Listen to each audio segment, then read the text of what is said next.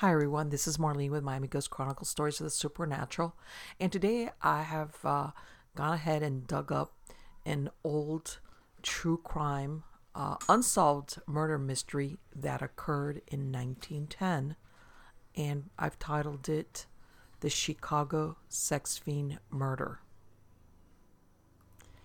On a frigid winter day in January of 1910, the Chicago headlines trumpeted Chicago Fiend Whitechapel Ripper. The reason for the sensational story was based on the opinion of Assistant Police Chief Schuettler following the coroner's report for post-mortem completed on the body of Mrs. Jenny Cleghorn, also known as Anna Furlong. She had been found mutilated and decapitated in the South Side rooming house, which doubled as a brothel situated over a saloon owned by James Seeley at 1702 Armour Avenue, also given as 51 West 17th Street. Little did the police or the public know that this grisly crime was only the beginning. The year was 1910. Only a few years before, Lizzie Borden was acquitted of killing her parents, and Jack the Ripper had stalked the streets of London. Closer to home, H. H. Holmes had lured his victims who were visiting Chicago to his notorious murder castle and swung from the gallows in 1896. The police believed the murderer had crept into the woman's flat while she slept, but there was a mystery as to how he had gained entry. He then strangled her, since her trachea had been crushed, and then, with a dull knife, he went on to chop, hack, and slash the woman's body. Other stories describe it was believed an axe had been used for the crime. The police found her body clad only in a nightgown. The room reflected that the woman had fought terribly for her life. The furniture and walls of the room were splattered with blood. The killer cut out her heart and other organs and then replaced them inside the body cavity. In an effort to hide her identity, he took the head. Her scalp had been torn from her skull and was found with an ear attached under the bed wrapped in bedclothing. The police also found that the incisions made on the body were done with surgical skill. The following is one of the stories printed about the horrid discovery in a local newspaper. The head could not be found, but part of the right ear and the scalp above it remained on the bed. The dull knife which was used to sever the head had also been used freely on the trunk. Across the abdomen were half a dozen long slashes, and the knife had evidently been plunged several times into the vitals. The police immediately detained Tilly Taylor, proprietress of the house, of which Miss Furlong was an inmate, and one other woman. That the Furlong woman had been brought up to a life of refinement was indicated by the neatness and care with which she kept her effects. Her nails were carefully manicured, and much fashionable clothing was found in closets of her room. From the appalling brutality that police are included to believe it was inspired either by insane jealousy or revenge on the part of some enemy. A score of detectives were sent out to look up all the women's men's acquaintances with a view of discovering, if possible, what enemies she had. This printed in the Dayton Herald dated January 20th, 1910. Anna was later identified as Jenny Cleghorn. Rooming houses above saloons were brothels, and as observed by the police officers who visited the scene, she appeared to come from a genteel background. Witnesses who knew her said that she had described where she had once possessed considerable property in Inglewood, which her husband had made her convert into cash, after which he abandoned her for another woman. She was deserted by former friends and drifted to the underworld of St. Louis, and there she remained until five or six months before her murder when she had moved back to Chicago. Jenny's scalped hair was found done up in the bedclothes that lay in a corner of the room, and on January 24th, Jenny's head was found in a vacant lot at 251 Armour Avenue, where the police believe it had been thrown since the day of the murder.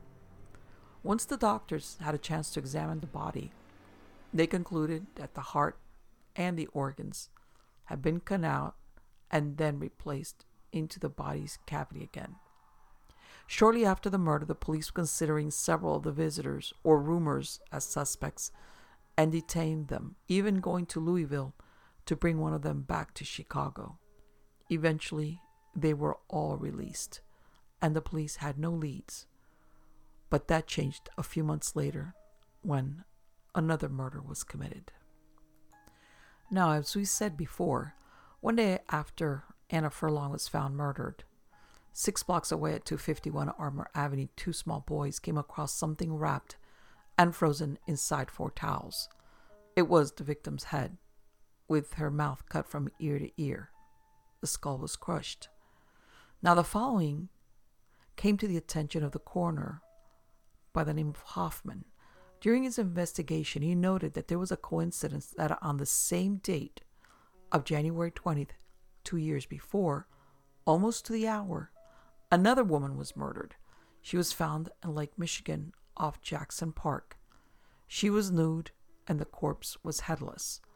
A portion of the lower jaw clung to the torso. The top of the head was completely missing. Most of the bones in the body were broken, and the police wondered if the body had also been caught in a steamer's propellers. They estimated that the woman was about 25 years old, stood 5 feet 5 inches, and was blonde. She had been nude when she went into the water, one month to two weeks before the discovery of the body. The theory was entertained if both of these women had been victims of some secret cult or organization that used this date as a special anniversary. This woman, found in Lake Michigan, was never identified. During those days, right after the discovery of Jenny Cleghorn's body, a man by the name of Eugene Cleghorn of Geneva, Wisconsin, came forward to identify himself as the victim's husband, but stated that he would have nothing further to do with the case and he went back to Wisconsin. The authorities wondered if these women had been killed by the same person. In May, four months after Jenny Cleghorn's death, another victim was found murdered. She was killed in a West Side rooming house located at 133 South Morgan Street, with her head nearly severed and the body terribly slashed. The young woman's body was found fully clothed within 10 hours of her death. The room exhibited evidence of a terrific struggle. The golden haired girl remained unidentified as well. On June of 1910, a man by the name of Galesko Enchevi was arrested for the murder of Jenny Cleghorn. It appeared he had told several persons that he had committed the murder. When police searched his room, they found a book on surgery, a pair of surgeon's shears, and a dirk knife that appeared stained with blood.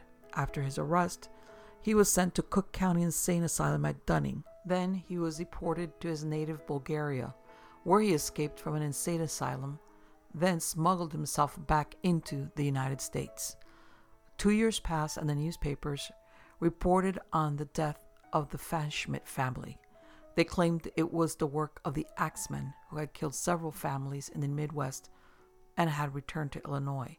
The family consisted of the parents and their daughter Blanche and a fourth person, Miss Emma Maypen. They were killed in the house and then it was burnt down. The newspaper said the number of the axeman's victim totaled 26.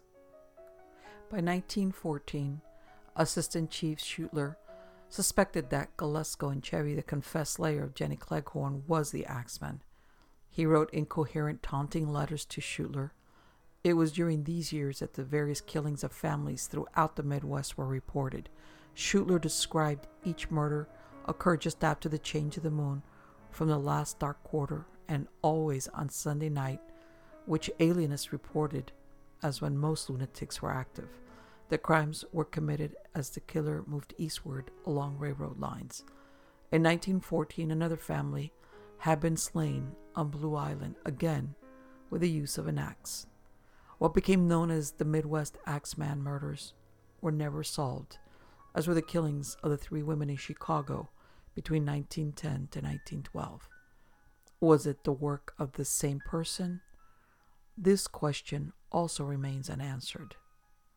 The following is the story of the Axeman murders, and you make up your mind.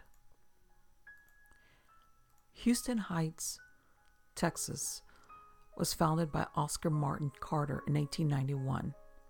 It was the first planned community in Texas. In 1910, it was separated from Houston by about a mile but linked by streetcars and railroads. Houston at that time was a city of 78,000 people. Houston Heights was annexed by Houston in 1918. On the night of Friday, March 11, 1910, Gus Schultz, a lineman with Houston Electric, hosted a sort of entertainment for family and friends with his wife, Alice, at their home at 732 Ashland Street in Houston Heights. The Schultzes lived in an unpainted three room cottage 50 feet from the Missouri Kansas Texas Railroad. There was beer, piano, guitar, and good company.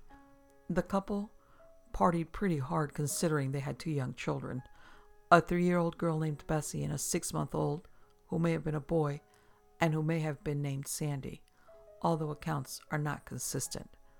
The house was in a segregated white area, one block over from the black part of the neighborhood.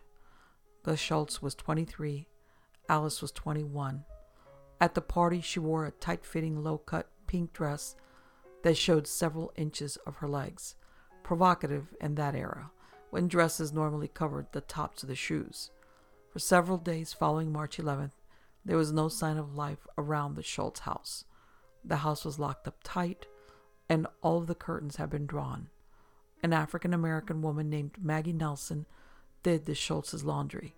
On Wednesday, March 16th, Miss Nelson found the laundry from the previous week still hanging on the clothesline, the house still locked, and the Schultz's guns visible underneath their house.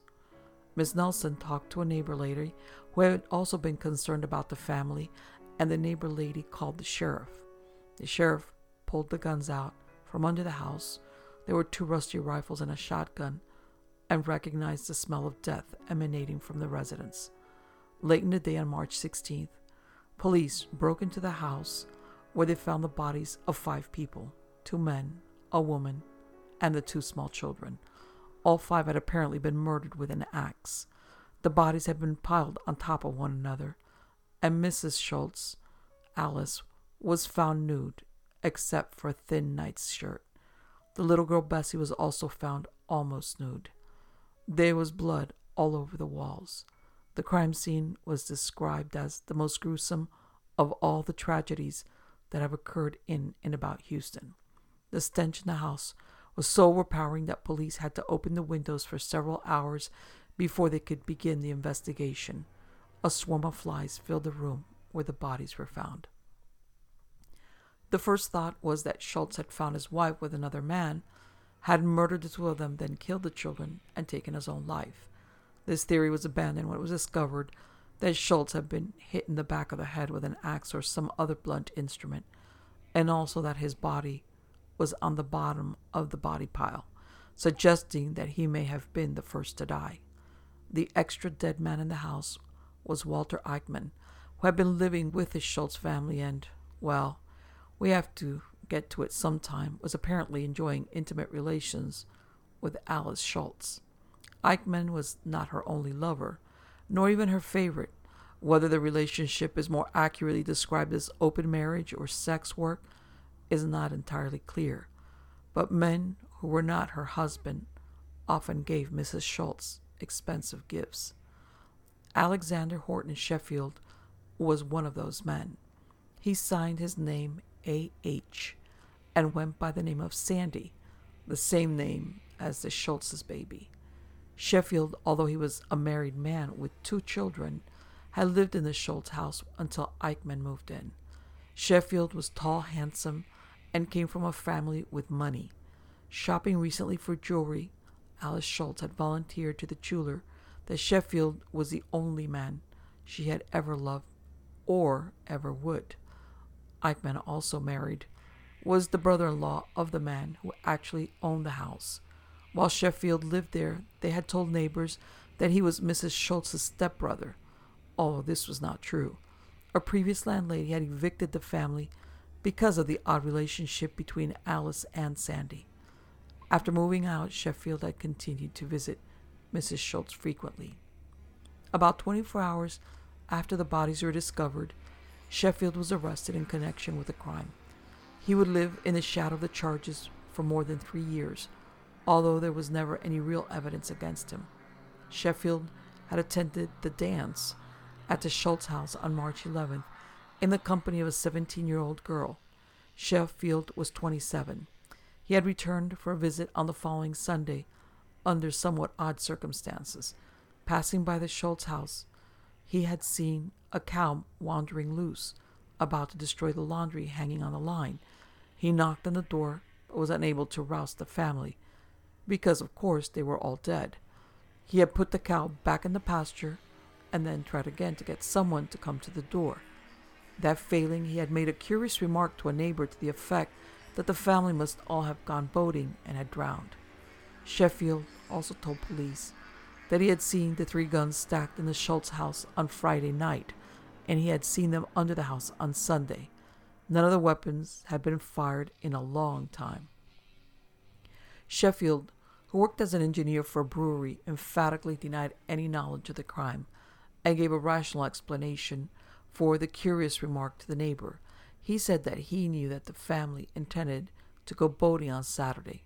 When the family seemed to have disappeared, his only thought was that they had not returned from the boating expedition.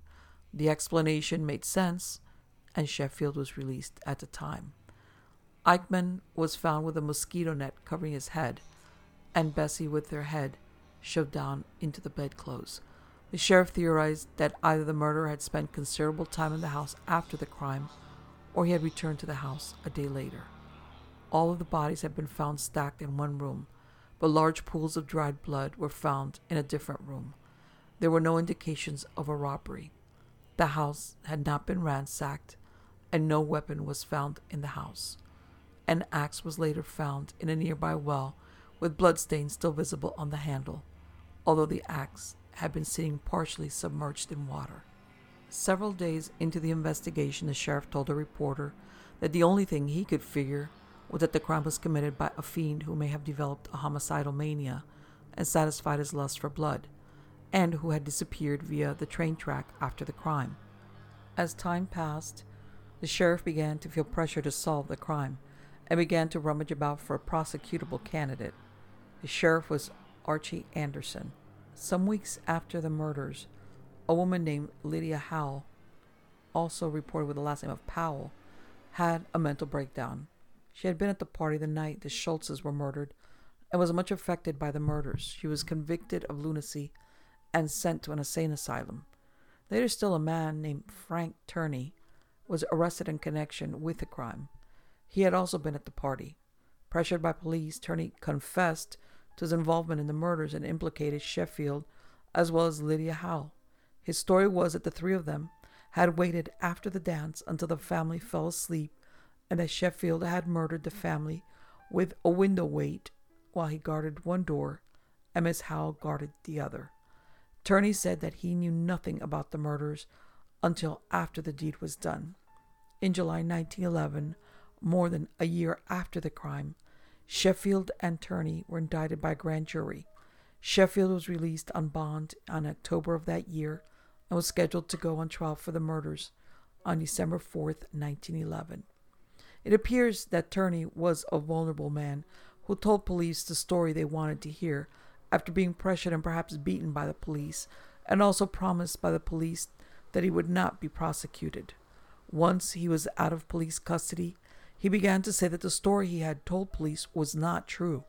After he reneged on the account, the police attempted to prosecute him as well as Sheffield, but without Turney's story, they had no case against Sheffield or Turney. All the evidence they had, other than the odd relationship between Alice and Sheffield, was Turney's story, which pretty much everybody knew was a police fabrication. In December of 1911, Sheffield was free on bond, but Turney, who had accused Sheffield under a promise of immunity, remained in jail. Sheffield's trial was postponed from December until the following April and then postponed until October. The prosecution was stalling for time, still hoping to put together a case somehow. In October 1912, Turney was released from custody, and the prosecutor acknowledged that his confession would not hold up in court. In May of 1913, three years after the crime, the charges against Sheffield were quietly dismissed. Despite his blatant infidelity, Sheffield's wife stuck with him throughout the ordeal. He returned to his employer, had another son, and lived almost 60 years after the crime, passing away in 1968. Lydia Howe regained her sanity, was released from the insane asylum in 1913, and left Houston Heights for unknown places in 1916. The house at 732 Ashland Street no longer stands, and the nearby railroad line is now a bike path. However, the theory has always been that the Schultz's murder was only one of several committed by the same person. Here's another one of those crimes, this one more easily recognizable, partly due to the amount of hauntings that are tied to the place of where this crime was committed. Shortly after midnight on June 10, 1912, a stranger hefting an axe lifted the latch on the back door of a two story timber house in the little Iowa town of Villisca. The door was not locked. Crime was not the sort of thing you worried about in a modestly prosperous Midwest settlement of no more than 2,000 people, all known to one another by sight, and the visitor was able to slip inside silently and close the door behind him. Then, according to a reconstruction attempted by the town coroner the next day, he took an oil lamp from a dresser, removed the chimney, and placed it out of the way under a chair, bent the wick in two to minimize the flame, lit the lamp, and turned it down so low it cast only the faintest glimmer in the sleeping house. Still carrying the axe, the stranger walked past one room in which two girls, ages 12 and 9, lay sleeping, and slipped up the narrow wooden stairs that led to two other bedrooms. He ignored one, in which four more young children were sleeping, and crept into the room in which 43 year old Joe Moore lay next to his wife, Sarah. Raising the axe high over his head, so high it gouged the ceiling, the man brought the flat of the blade down on the back of Joe Moore's head, crushing his skull and probably killing him instantly. Then he struck Sarah a blow before she had time to awake or register his presence. Leaving the couple dead or dying, the killer went next door and used the axe, Joe's own probably taken from where it had been left in the coal shed, to kill the four more children as they slept. Once again, there is no evidence that Herman, 11, Catherine, 10, Boyd, 7, or Paul, 5 woke before they died, nor did the assailant or any of the four children make sufficient noise to disturb Catherine's two friends, Lena and Ina Stillinger, as they slept downstairs. The killer then descended the stairs and took his axe to the Stillinger girls, the elder of whom may finally have awakened an instant before she too was murdered. What happened next marked the Villisca killings as truly peculiar and still sends shivers down the spine a century after the fact. The axeman went back upstairs and systematically reduced the heads of all six Moores to bloody pulp striking Joe alone an estimated 30 times and leaving the faces of all six members of the family unrecognizable. He then drew up the bedclothes to cover Joe and Sarah's shattered heads, placed a gauze undershirt over Herman's face and a dress over Catherine's, covered Boyd and Paul as well, and finally administered the same terrible post mortem punishment to the girls downstairs before touring the house and ritually hanging clothes over every mirror and piece of glass in it. At some point, the killer also took a two pound slab of uncooked bacon from the icebox, wrapped it in a towel, and left it on the floor of the downstairs bedroom, close to a short piece of keychain that did not, apparently, belong to the Moores. He seems to have stayed inside the house for quite some time, filling a bowl with water, and some later reports said, washing his bloody hands in it. Sometime before 5 a.m., he abandoned the lamp at the top of the stairs and left as silently as he had come, locking the doors behind him. Taking the house keys, the murderer vanished as the Sunday sun rose red in the sky.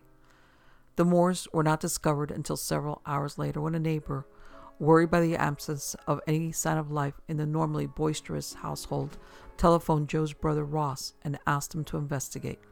Ross found a key on his chain that opened the front door, but barely entered the house before he came rushing out again, calling for Villisca's marshal, Hank Horton. That set in train a sequence of events that destroyed what little hope there may have been of gathering useful evidence from the crime scene. Horton brought along Doctors J. Clark Cooper and Edgar Hough, and Wesley Ewing, the minister of the Moores Presbyterian congregation. They were followed by the county coroner, L. A. Lindquist, and a third doctor, F. S. Williams, who became the first to examine the bodies and estimate a time of death. When a shaken Dr. Williams emerged, he cautioned members of the growing crowd outside Don't go in there, boys, you'll regret it until the last day of your life. Many ignored the advice. As many as 100 curious neighbors and townspeople tramped as they pleased through the house, scattering fingerprints, and in one case even removing fragment of Joe Moore's skull as a macabre keepsake. The murders convulsed Villisca, particularly after a few clumsy and futile attempts to search the surrounding countryside for a transient killer failed to unearth a likely suspect. The simple truth was that there was no sign of the murderer's whereabouts. He might have vanished back into his own home nearby equally given a head start of up to five hours in a town at which nearly 30 trains called every day, he might easily have made good his escape. Bloodhounds were tried without success. After that, there was little for the townspeople to do but gossip, swap theories, and strengthen their locks. By sundown, there was not a dog to be bought in Villisca at any price. The most obvious suspect may have been Frank Jones, a tough local businessman and state senator who was also a prominent member of Villisca's Methodist Church. Edgar Epperly, the leading authority on the murders, reports that the town quickly split along religious lines, the Methodists insisting on Jones' innocence and the Moores Presbyterian congregation convinced of his guilt. Though never formally charged with any involvement in the murders, Jones became the subject of a grand jury investigation and a prolonged campaign to prove his guilt, which destroyed his political career. Many townspeople were certain he used his considerable influence to have the case against him quashed. There were at least two compelling reasons to believe that Jones had nursed a hatred of Joe Moore. First, the dead man had worked for him for seven years, becoming the star salesman of Jones' farm equipment business. But Moore had left in 1907 this made perhaps by his boss's insistence on hours of 7 a.m. to 11 p.m. six days a week, and set himself up as a head to head rival, taking the valuable John Deere account with him. Worse, he was also believed to have slept with Jones' vivacious daughter in law, a local beauty whose numerous affairs were well known in town thanks to her astonishingly indiscreet habit of arranging trysts over the telephone at a time when all calls in Villisca had to be placed through an operator. By 1912, relations between Jones and Moore had grown so cold that they had begun to cross the street to avoid each other, an ostentatious sign of hatred in such a minuscule community. Few people in Villisca believed that a man of Jones' age and eminence, he was 57 in 1912, would have swung the axe himself, but in some minds he was certainly capable of paying someone else to wipe out Moore and his family. That was the theory of James Wilkerson, an agent of the renowned Burns Detective Agency. When 1916 announced that Jones had hired a killer by the name of William Mansfield to murder the man who had humiliated him, Wilkerson, who made enough of a nuisance of himself to derail Jones' attempt to secure re-election to the state senate, and who eventually succeeded in having a grand jury convened to consider the evidence he had gathered, was able to show that Mansfield had the right sort of background for the job. In 1914, he was the chief suspect in the axe murders of his wife, her parents, and his own child in Blue Island, Illinois. Unfortunately for Wilkerson, Mansfield turned out to have a cast iron alibi for the Villisca killings.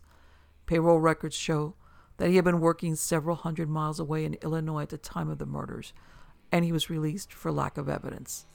That did not stop many locals, including Ross Moore and Joe Stillinger, father of the two Stillinger girls, from believing in Jones' guilt. The rancor caused by Wilkerson lingered on in the town for years. For others, though, there was a far stronger and far stranger candidate for the Axeman. His name was Lynn George, Jacklin Kelly, and he was an English immigrant, a preacher, and a known sexual deviant with well recorded mental problems. He had been in the town the night of the murders and freely admitted that he had left on a dawn train just before the bodies were discovered. There were things about Kelly that made him seem an implausible suspect, not least that he stood only five feet two and weighed 119 pounds. But in other ways, he fit the bill. He was left handed, and Coroner Lindquist had determined from an examination of blood spatters in the murder house that the killer probably swung his axe that way.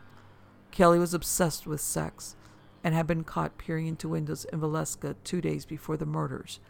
In 1914, living in Winner, South Dakota, he would advertise for a girl stenographer to do confidential work, and that ad, placed in the Omaha World Herald, would also specify that the successful candidate must be willing to pose as model.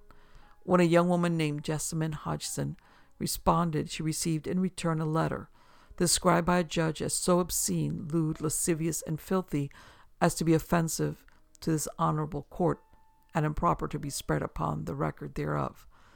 Amongst his milder instructions, Kelly told Hodgson that she would be required to type in the nude. Investigation soon made plain that there were links between Lyn Kelly and the Moore family. Most sinister, for those who believed in the little preacher's guilt, was the fact that Kelly had attended the Children's Day service held at Villisca's Presbyterian Church on the evening of the murders. The service had been organized by Sarah Moore, and her children, together with Lena and Ina Stillinger, had played prominent parts, dressed up in their Sunday best. Many in Villisca were willing to believe that Kelly had spotted the family in the church and become obsessed with them, and that he had spied on the Moore household as it went to bed that evening. The idea that the killer had lain in wait for the Moores to go to sleep was supported by some evidence. Lindquist's investigation had revealed a depression in some bales of hay stored in the family barn, and a knothole through which the murderer could have watched the house while reclining in comfort. That Lena Stillinger had been found wearing no underwear and with her nightdress drawn up past her waist did suggests a sexual motive, but doctors found no evidence of that sort of assault. It took time for the case against Kelly to get anywhere, but in 1917, another grand jury finally assembled to hear the evidence linking him with Lena's murder. At first glance, the case against Kelly seemed compelling. He had sent bloody clothing to the laundry in nearby Macedonia, and an elderly couple recalled meeting the preacher when he alighted from a 5:19 a.m. train from Villisca that June 10th and being told that gruesome murders had been committed in the town a hugely incriminating statement, since the preacher had left Villisca three hours before the killings were discovered. It also emerged that Kelly had returned to Villisca a week later and shown great interest in the murders, even posing as a Scotland Yard detective to obtain a tour of the Moore house. Arrested in 1917, the Englishman was repeatedly interrogated and eventually signed a confession to the murder in which he stated, I killed the children upstairs first and the children downstairs last. I knew God wanted me to do it this way. Slay utterly came to my mind, and I picked up the axe, went into the house, and killed them. This he later recanted, and the couple who claimed to have spoken to him on the morning after the murders changed their story. With little left to tie him firmly to the killings, the first grand jury to hear Kelly's case hung 11 to 1 in favor of refusing to indict him, and a second panel freed him. Perhaps the strongest evidence that both Jones and Kelly were most likely innocent came not from Villisca itself, but from other communities in the Midwest, where in 1911 and 1912 a bizarre chain of axe murders seemed to suggest that a transient serial killer was at work. Research has found that as many as 10 incidents that occurred close to railway tracks, but in locations as far apart as Rainier, Washington, and Monmouth, Illinois, might form part of this chain and in several cases, there are striking similarities to the Villisca crime. The pattern, first pointed out in 1913 by Special Agent Matthew McClaughry of the Justice Department's Bureau of Investigation, forerunner of the FBI, began with the murder of a family of six in Colorado Springs in September of 1911 and continued with two further incidents in Monmouth, where the murder weapon was actually a pipe and in Ellsworth, Kansas. Three and five people died in those attacks, and two more in Paola, Kansas, where someone murdered Rollin Hudson and his unfaithful wife just four days before the killings in Villisca. As far as McClaughry was concerned, the slaughter culminated in December 1912 with the brutal murders of Mary Wilson and her daughter Georgia Moore in Columbia, Missouri. His theory was that Henry Lee Moore, Georgia's son and a convict with a history of violence, was responsible for the whole series. It is not necessary to believe that Henry Lee Moore was a serial killer, to consider that the string of Midwest axe murders have intriguing similarities that may tie the Villisca massacre to other crimes. Moore is now rarely considered a good suspect. He was certainly an unsavory character, released from a reformatory in Kansas shortly before the axe murders began, arrested in Jefferson City, Missouri, shortly after they ended, and eventually convicted of the Columbia murders. But his motive in that case was greed. He planned to obtain the deeds to his family house and it is rare for a wandering serial killer to return home and kill his own family. Nonetheless, analysis of the sequence of murders and several others that McClaughry did not consider yield some striking comparisons. The use of an axe in almost every case was perhaps not so remarkable in itself. While there certainly was an unusual concentration of axe killings in the Midwest at this time, almost every family in rural districts owned such an implement, and often left it lying in their yard. As such, it might be considered a weapon of convenience. Similarly, the fact that the victims died asleep in their beds was likely a consequence of the choice of weapon. An axe is nearly useless against a mobile target. Yet, other similarities among the crimes are much harder to explain away. In eight of the ten cases, the murder weapon was found abandoned at the scene of the crime.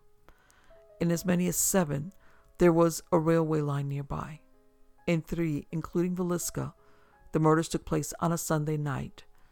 Just as significant, perhaps, four of the cases Paola, Villisca, Rainier, and a solitary murder that took place in Mount Pleasant, Iowa, featured killers who covered their victims' faces.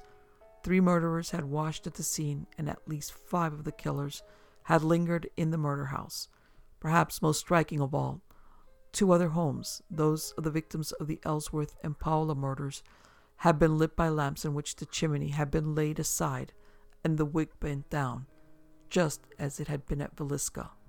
Whether or not all these murders really were connected remains a considerable puzzle. Some pieces of evidence fit patterns, but others do not. How, for example, might a stranger to Villisca have so unerringly located Joe and Sarah Moore's bedroom by low lamplight ignoring the children's rooms until the adults were safely dead. On the other hand, the use of the flat of the axe blade to strike the fatal initial blows to suggest the murderer had previous experience. Any deep cut made with the sharp edge of the blade was more likely to result in the axe becoming lodged in the wound, making it far riskier to attack a sleeping couple. And the Paola murders have striking similarities with Villisca, aside from the killer's use of a carefully adapted lamp. In both cases, for example, odd incidents occurred the same night that suggest the killer may have attempted to strike twice. In Villisca at 2:10 a.m. on the night of the murder, telephone operator Xenia Delaney heard strange footsteps approaching up the stairs, and an unknown hand tried her locked door. While in Paola, a second family was awakened in the dead of night by a sound that turned out to be a lamp chimney falling to the floor. Rising hurriedly, the occupants of that house were in time to see an unknown man escaping through a window. Perhaps the spookiest of all such similarities, however, was the strange behavior of the unknown murderer of William Showman, his wife Pauline, and the three children in Ellsworth, Kansas, in October of 1911. In the Ellsworth case, not only was a chimneyless lamp used to illuminate the murder scene, but a little heap of clothing had been placed over the showman's telephone. Why bother to muffle a phone that was highly unlikely to ring at one in the morning?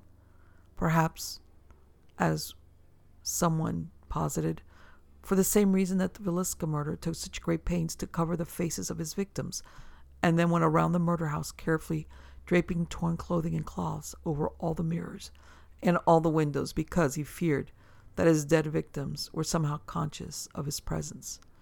Might the Ellsworth killer have covered the telephone out of the same desperate desire to ensure that nowhere in the murder house was there a pair of eyes still watching him? Please don't forget to like and subscribe to our show wherever you find us, whether it's on YouTube or any of the major podcast platforms. You can also find links to the videos and MP3 files at MiamiGhostChronicles.com or MarlenePardo.com. Again, you are all wonderful, and thanks for being part of my audience.